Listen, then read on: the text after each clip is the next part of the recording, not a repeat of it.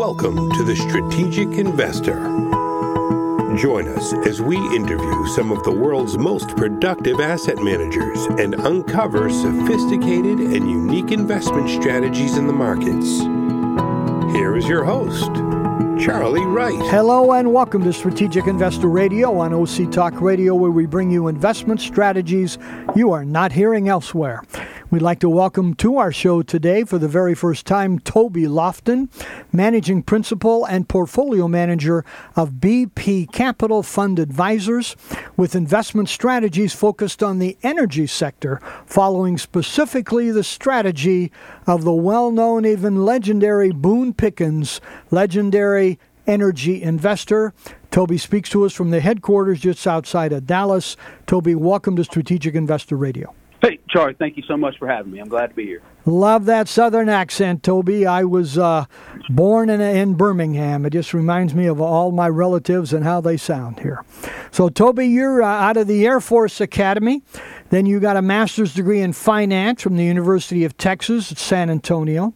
And uh, you've been focused on the energy sector ever since with a uh, time with Steel Path Fund and elsewhere. Currently, uh, BP Capital Fund Advisors is currently the sub advisors to the Hennessy BP Energy and Midstream funds. So, first question here, Toby, uh, with you guys uh, being started and basically owned by Boone Pickens, does that mean that you have to be an Oklahoma State Cowboys fan to work there? you know, ironically, there are no Oklahoma State grads who work at the organization, but we are fans. we, we, like one another a whole lot. Hey, I I bet, I bet. So, give us a brief background of yours, will you, and BP Capital uh, Fund Advisors. Okay, sure, Charlie. Thanks. I, you know, I was born and raised in Lake Charles, Louisiana, the, the heel of the boot of Louisiana. And uh, I did attend the Air Force Academy, served uh, as an officer, and then got into the capital markets in uh, 1999. And uh, you know, my road led me to Dallas, and eventually met the, the folks at BP Capital back in in 03 and served them for many years as an outside uh, research provider, and then joined the firm in uh, 2010 as part of the investment committee for the family office and the hedge funds, and then ultimately with the, the support of Boone uh, building out BP Capital Fund Advisors. And the, the, the genesis of that really was that we thought that the expertise we had in house was largely deployed for the benefit of private investors and funds, and, and we thought it would be appropriate to, to make that uh, more available to the public. And so that's where you, you see the the uh, Hennessy BP funds, and then uh, we also have a uh, an exchange traded fund uh, that's actually the ticker symbol. It is is Boone, B O O N. So we'll talk more about that, but that's uh, a brief background on myself. You know, uh, Toby, uh, we had a somebody else on a couple of years ago from the um, from the oil industry, and he told a story about Boone. He said he asked Boone. He said, "Boone, what what does it take to be successful in the oil business?" And he said, Boone said, "Son," he said, "being successful in the oil business is simple, but it ain't easy. And if you're dumb, it's really hard. Does that sound like Boone? It does. Look, the first day I got here, it was April 1st, 2010, and I was here real early in the morning, and, and he came walking down the hallway, and I heard his footsteps, and, and he poked his head in my office, and he said, are you making any money yet? And I mean, I was, I popped up out of my chair and, and I, I looked at him. And I said, yes, sir, I'm, I'm fixing to, I'm getting positioned to do so. And we hopped in there and went to our, our first morning meeting. And look, he, he is extremely committed to winning. And he is done that by studying the energy markets and knowing it better than anyone else. Just he calls it an inch wide and a mile deep. And so that's how we do it around here. Hey, well, that's great to hear, and no question about it. The whole energy market is such a large portion of uh, the U.S. Uh, GDP and uh, the U.S. markets in general, and uh, it, it, depends on and, and it creates opportunities and jobs galore. So, uh, you know, when prices go down, it's bad for the economy, but it's good for the consumer because they're paying less, and when prices go up, it's good for the economy because it employs more people, but it's bad for the consumer. So whatever happens there, uh, you know, it, it has its uh, its benefits and opportunities. So tell us about uh, your investment strategy and basically how it works. Yeah, well, Charlie, one thing that we noticed when we surveyed the landscape of available uh, products that were dedicated to energy, uh, particularly in the in the Morningstar category, we saw that there was a, a tendency to be married to the upstream. Let me unpack that phrase. What that means is that most energy strategies focused on the upstream portion of the value chain. So they were involved in exploration and production companies and oilfield services, and sometimes in refining. But look, the way that things have changed over the last decade plus here in the U.S. means that you have to look at energy through a different lens. You need to, to be more inclusive of the value chain so that the end users would be considered for inclusion in uh, the universe of, of potential choices for the portfolios. So, so Toby, uh, upstream being exactly what for those of us not in that industry? Yeah, if you think about just the flow of a hydrocarbon, meaning let's take an, you know a barrel of oil comes out of the ground, that's upstream, and then it flows downstream. So it's got to go, you know, beginning with up, then it touches the pipe, that's called midstream, and then you get to the downstream, which is the refiners that actually process the crude into gasoline and diesel and other products, and then ultimately an end user would be you know a trucking company that that uses the diesel to to uh, to transport goods to, to to Walmart so you and I can buy them. So there's a whole flow of, of the supply chain. We call it the value chain, and so um, as a result of, of that view, we've given ourselves the latitude in the Hennessy BP Energy Fund to go across that whole spectrum of companies so that when things look a little bit more grim on the on the uh, for the supply side, we can move to the demand side and vice versa. I see. Okay, so heretofore, what you're saying is that uh, people have been focused on the exploration and pumping it out of the ground, whereas you guys take a look at the midstream and the downstream, also to include those limited partnerships who do transport and uh, even down to the, the end user. Correct. And our midstream fund. So we have an energy fund that's full value chain, and then we have a midstream fund that focuses on what we call core midstream. So gathering, processing, uh, long haul pipe and, and storage and some LNG terminals and, and things of that nature. But we'll get into that later in the conversation because there, there's some nuances that I, I think will, will be helpful to discuss. Okay. So how are you guys unique in the marketplace? You you, you focus on the full value chain, but but that's generic uh, a generic phrase to, to most of us here. So what what makes you unique that you can describe to us novices in that industry? Well, look, I, I think that understanding your core competency and where you're able to add value is critical. And for us, look, we are dedicated to energy. We eat, breathe, and sleep it. It's our DNA. And the organization, going all the way back to Boone's founding of Mesa back in '56, there's such goodwill that's been formed with the industry. So as we collect information and form a mosaic, we, because of our dedication and history, feel like we we are we have an edge in that way. And then taking all of that, the privilege of that that information and that view, and incorporating it into what we call a repeatable investment process, where we identify themes, then we look at the companies that that are related to those themes. We do our valuation work, and then we implement into the portfolios and continually are monitoring and potentially changing the portfolio. So it's a combination of knowing our stuff because we're dedicated, and then driving that that car, if you will, by a repeatable investment process that's very disciplined, and that's what makes us different. Okay, so now you guys, you call yourself uh, Capital Fund, BP Capital Fund, but you're advisors. So are you investing through private equity? Are you investing in private companies? Are you investing only in publicly listed companies, including limited partnerships? Whom do you invest in? Yeah, thanks for that question, Charlie. To clarify, we the funds only invest in publicly listed equities. So we have a sister organization that is private equity related, and and we we share uh, resources and information when we're able to. But BP Capital Fund Advisors is fully dedicated to publicly traded equities. Okay, and you invest at any given time. You're invested in about how many of those? Right. So in the energy strategy, the general range is between 25 to, to 35 names.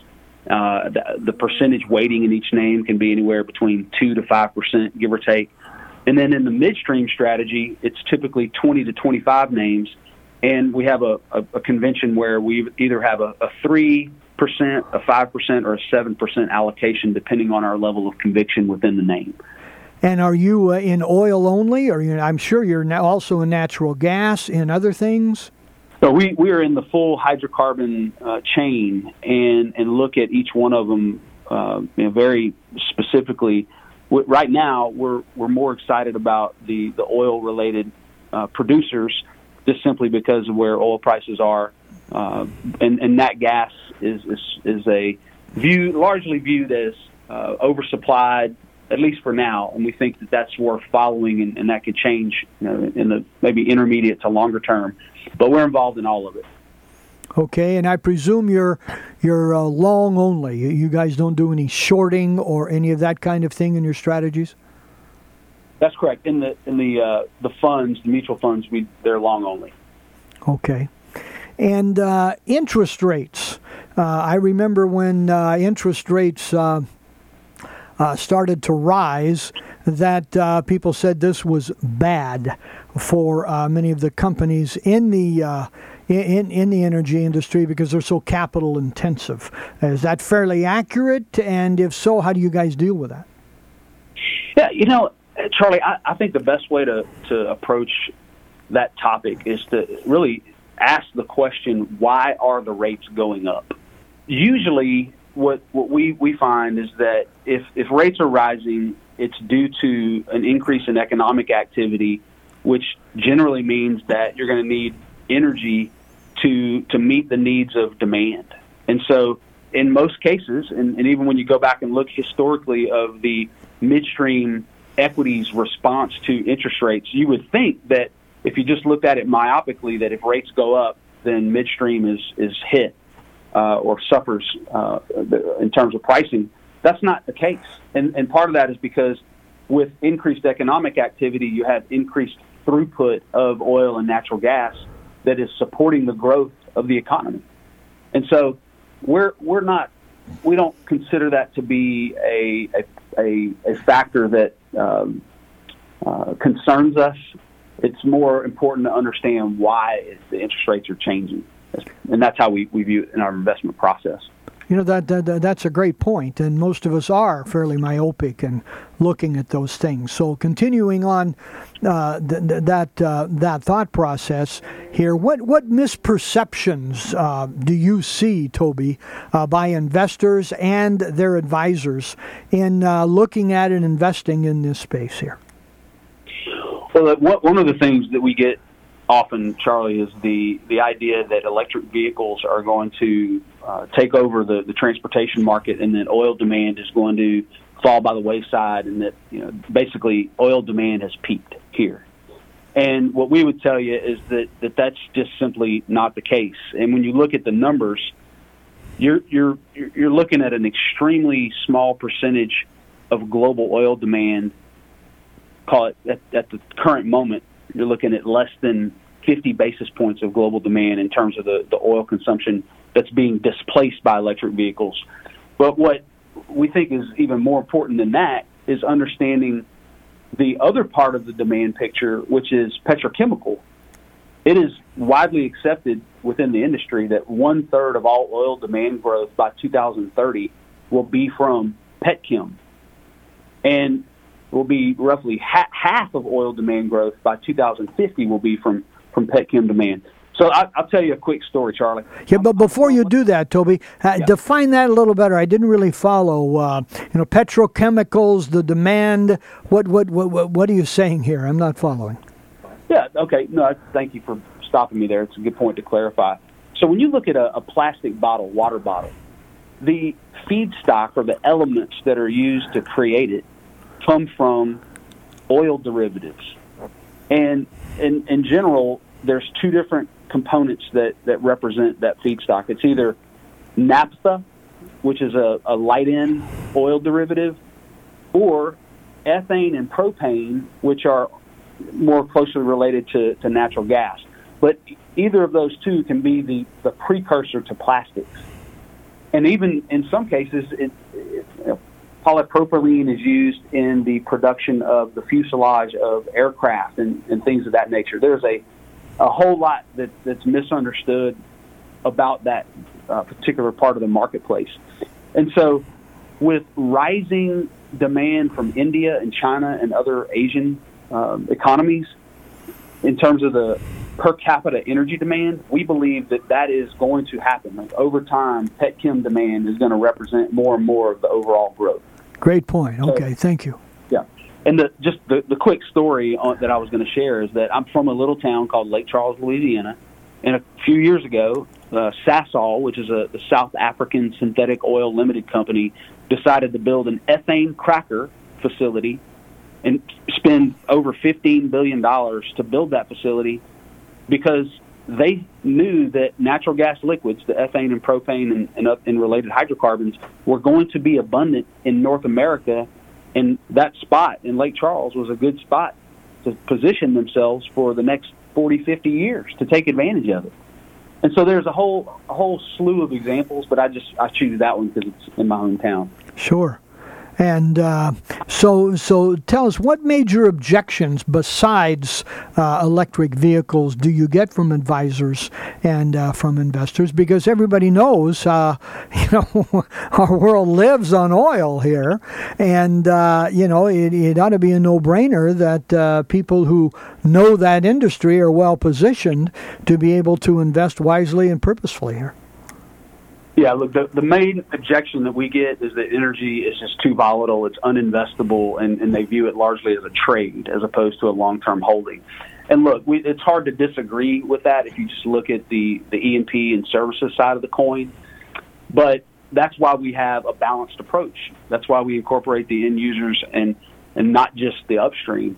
But the other backdrop uh, point to make is that in Shale 1.0, we were largely in a land grab phase where the drill, baby, drill mentality was being applied.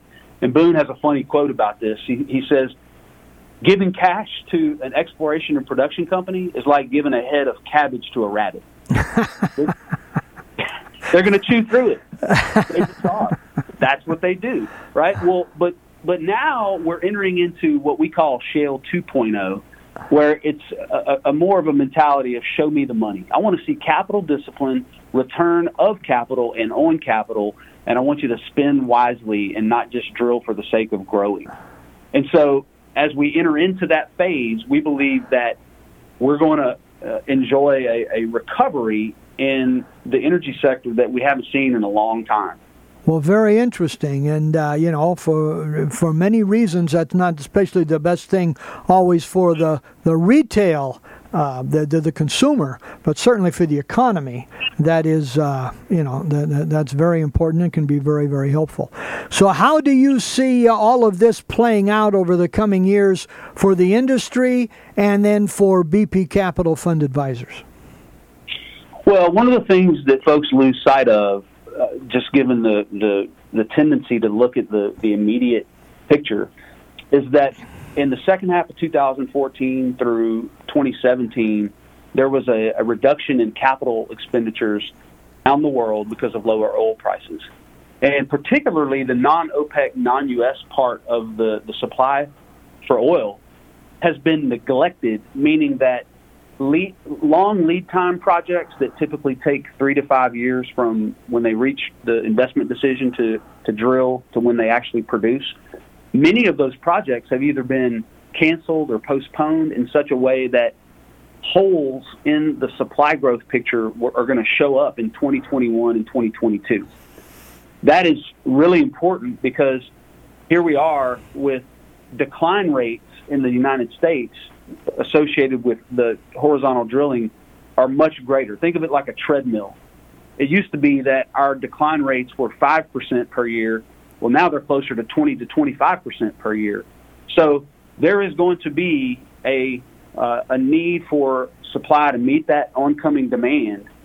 And that's in the context of Saudi Arabia announcing their highest budget number in history at $295 billion US dollar equivalent which means that they need at least north of $75 Brent prices to balance their budget. So those are more intermediate to longer term topics that people tend to forget, and that's why we think you need to be a long term investor in energy going forward. You know, it, it would be hard to argue with those those points here, uh, Toby. Uh, do you guys focus primarily on advisors? We do. I mean, most of our, our practice is uh, the folks that are independent registered investment advisors that have their own firms. We also do business with uh, major wirehouses, but we also have institutional investors that entrust their, their capital to us. So it, it it ranges, but we most of our customers are RIAs. Okay, so let's change the focus just a little bit. Tell us, in your uh, years of investing here, what's the best advice you've ever heard, read, or received about investing? Well, look, I, I'm I am part of the the family of BP Capital, and Boone has taught us you know, from from day one that you outwork the competition, not necessarily by the number of hours you work, but by deep familiarity with your domain. You do your homework, you be a good teammate and partner, and you do what you say you're going to do. You trust your teammate and you work together, and and things will work out. But you know, sometimes the ball doesn't bounce in your favor, but if you're doing your part and doing your homework and understanding your area of competence, well, then you will you will largely uh, things will, will, will go well for you. Great advice. I'm sure every football coach, you know, would agree with that and say, hey, th- things are not always going to bounce your way, and sometimes you're going to get bad calls from referees, but overall, that's the way life works. And, uh, you know, that's certainly uh, what I told our, our seven kids uh, many times. Don't know how much of that really stuck, but uh, it's great advice for, for anybody here. So, a question we'd like to ask all of our guests here uh, Toby, what keeps you awake at night? Yeah, Charlie, look, I, to answer that question directly, generally nothing keeps me up at night. And and let me be really specific about why I'm, I'm saying or answering it in that way. If, if I'm increasingly relying on myself to carry the load of the team or, or whatever I, responsibilities I have, and not on the provision of the Lord, and that includes my team, well then things don't don't go well if, it, if it's more about me and less about the team. And so, look, he tells us in the Word that we can do nothing apart from him. So when I attempt to do things away from him, then things don't go well. And I just I rely on that truth. You know, if the Lord doesn't build the house, then we labor in vain. And you know, when we rise early in the morning and stay up late toiling for food, but He grants sleep to those that He loves. So that's that's my answer to that. You know, Toby, I uh, I in particular love that answer and really really appreciate it. Uh, the the second question we like to ask is, what book on investing would you recommend for our listeners? Well, uh, you know, again, I'm going to go back to the Word, and I'm going to say, look, there's there's this big topic that Boone and I've talked about for years about like, what is there such thing as luck? And some people call it the residue of skill, and some people describe it differently. Like I, I go to the book of Genesis and I, and the story of Joseph and how he he he used his insight from the Lord and his skills to serve the broader good.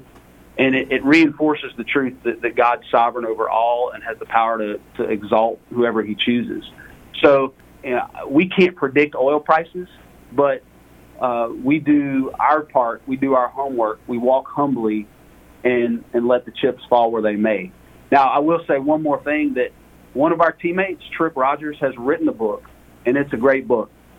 It's called Wrestling Old Man Market, and you can buy it on Amazon. And it is a compilation of all the lessons that he has learned over the 20 plus years of investing uh, at, at, at the firm where he spent the most time before he joined us. Okay, very good. So, so give us the, the, the name of the book and his name again quickly. Sure, it's called Wrestling Old Man Market by Trip Rodgers with a D, R O D G E R S, and he was a college wrestler at the University of uh, Cornell and was extremely competitive. And uh, he took some time off after a very successful uh, portfolio management role at a local firm here in Dallas. And in that time off, he wrote this book and it, it's a it's a great uh, you know, kind of debrief of his his viewpoints. Okay, and Mr. Market being the stock market. That's right. Yeah. Okay. The analogy of wrestling old man market. Okay. Thank you very much. Uh, that has not been recommended by others and sounds very interesting. So, for those who would like to know more here, Toby, give us your website and contact information, will you? Sure. Yeah. So, website is bpcfunds.com. So, Bravo Papa Charlie Funds plural.com. And we also have one other website. It's tbooneetf.com. That's T-Boone ETF. There's only one E in there. TBooneETF.com. Okay. Well, thank you very much. Uh, final words for our listeners here, Toby. You know, I, I'm going to share a quote from Boone where he says that the best time to plant a tree was 20 years ago, but the second best time to plant a tree is today. So if you didn't plant one then, do it today. And I would I'd recommend that same idea for investing in energy. We're in Shale 2.0. Come join us on the journey. Hey, that that is great, and I think uh, Toby, I used that quote uh, either last week or the week before in a different interview here. So uh, it shows I'm in good company, and I uh, didn't, didn't even wasn't even aware that Boone uses it also. So Toby, thanks so much for joining us. We really appreciate it, and our best wishes to you and to BP Capital Fund Advisors and what you guys undertake to do here in the energy sector. Hey, grateful to be with you guys. Thanks. Thank you so much, Charlie. So, again, we've been listening to Toby Loftin, Managing Principal and Portfolio Manager of BP Capital Fund Advisors. You've been listening to Strategic Investor Radio on OC Talk Radio, where we bring you investment strategies you are not hearing elsewhere. And we'd love to hear from you. You can contact us at info at strategicinvestorradio.com. And you can go to our website to hear podcasts of all of our interviews and shows, strategicinvestorradio.com. I'm Charlie Wright, wishing you an enjoyable week and productive investing. Strategic Investor Radio is a production of OC Talk Radio and is provided for educational purposes only. Content of this program and the views of the guests should not be considered as recommendations by OC Talk Radio or investment advice from the host Charlie Wright or any other entity attached to this production. Investors should always consult qualified financial, investment, tax, or legal professionals prior to investing.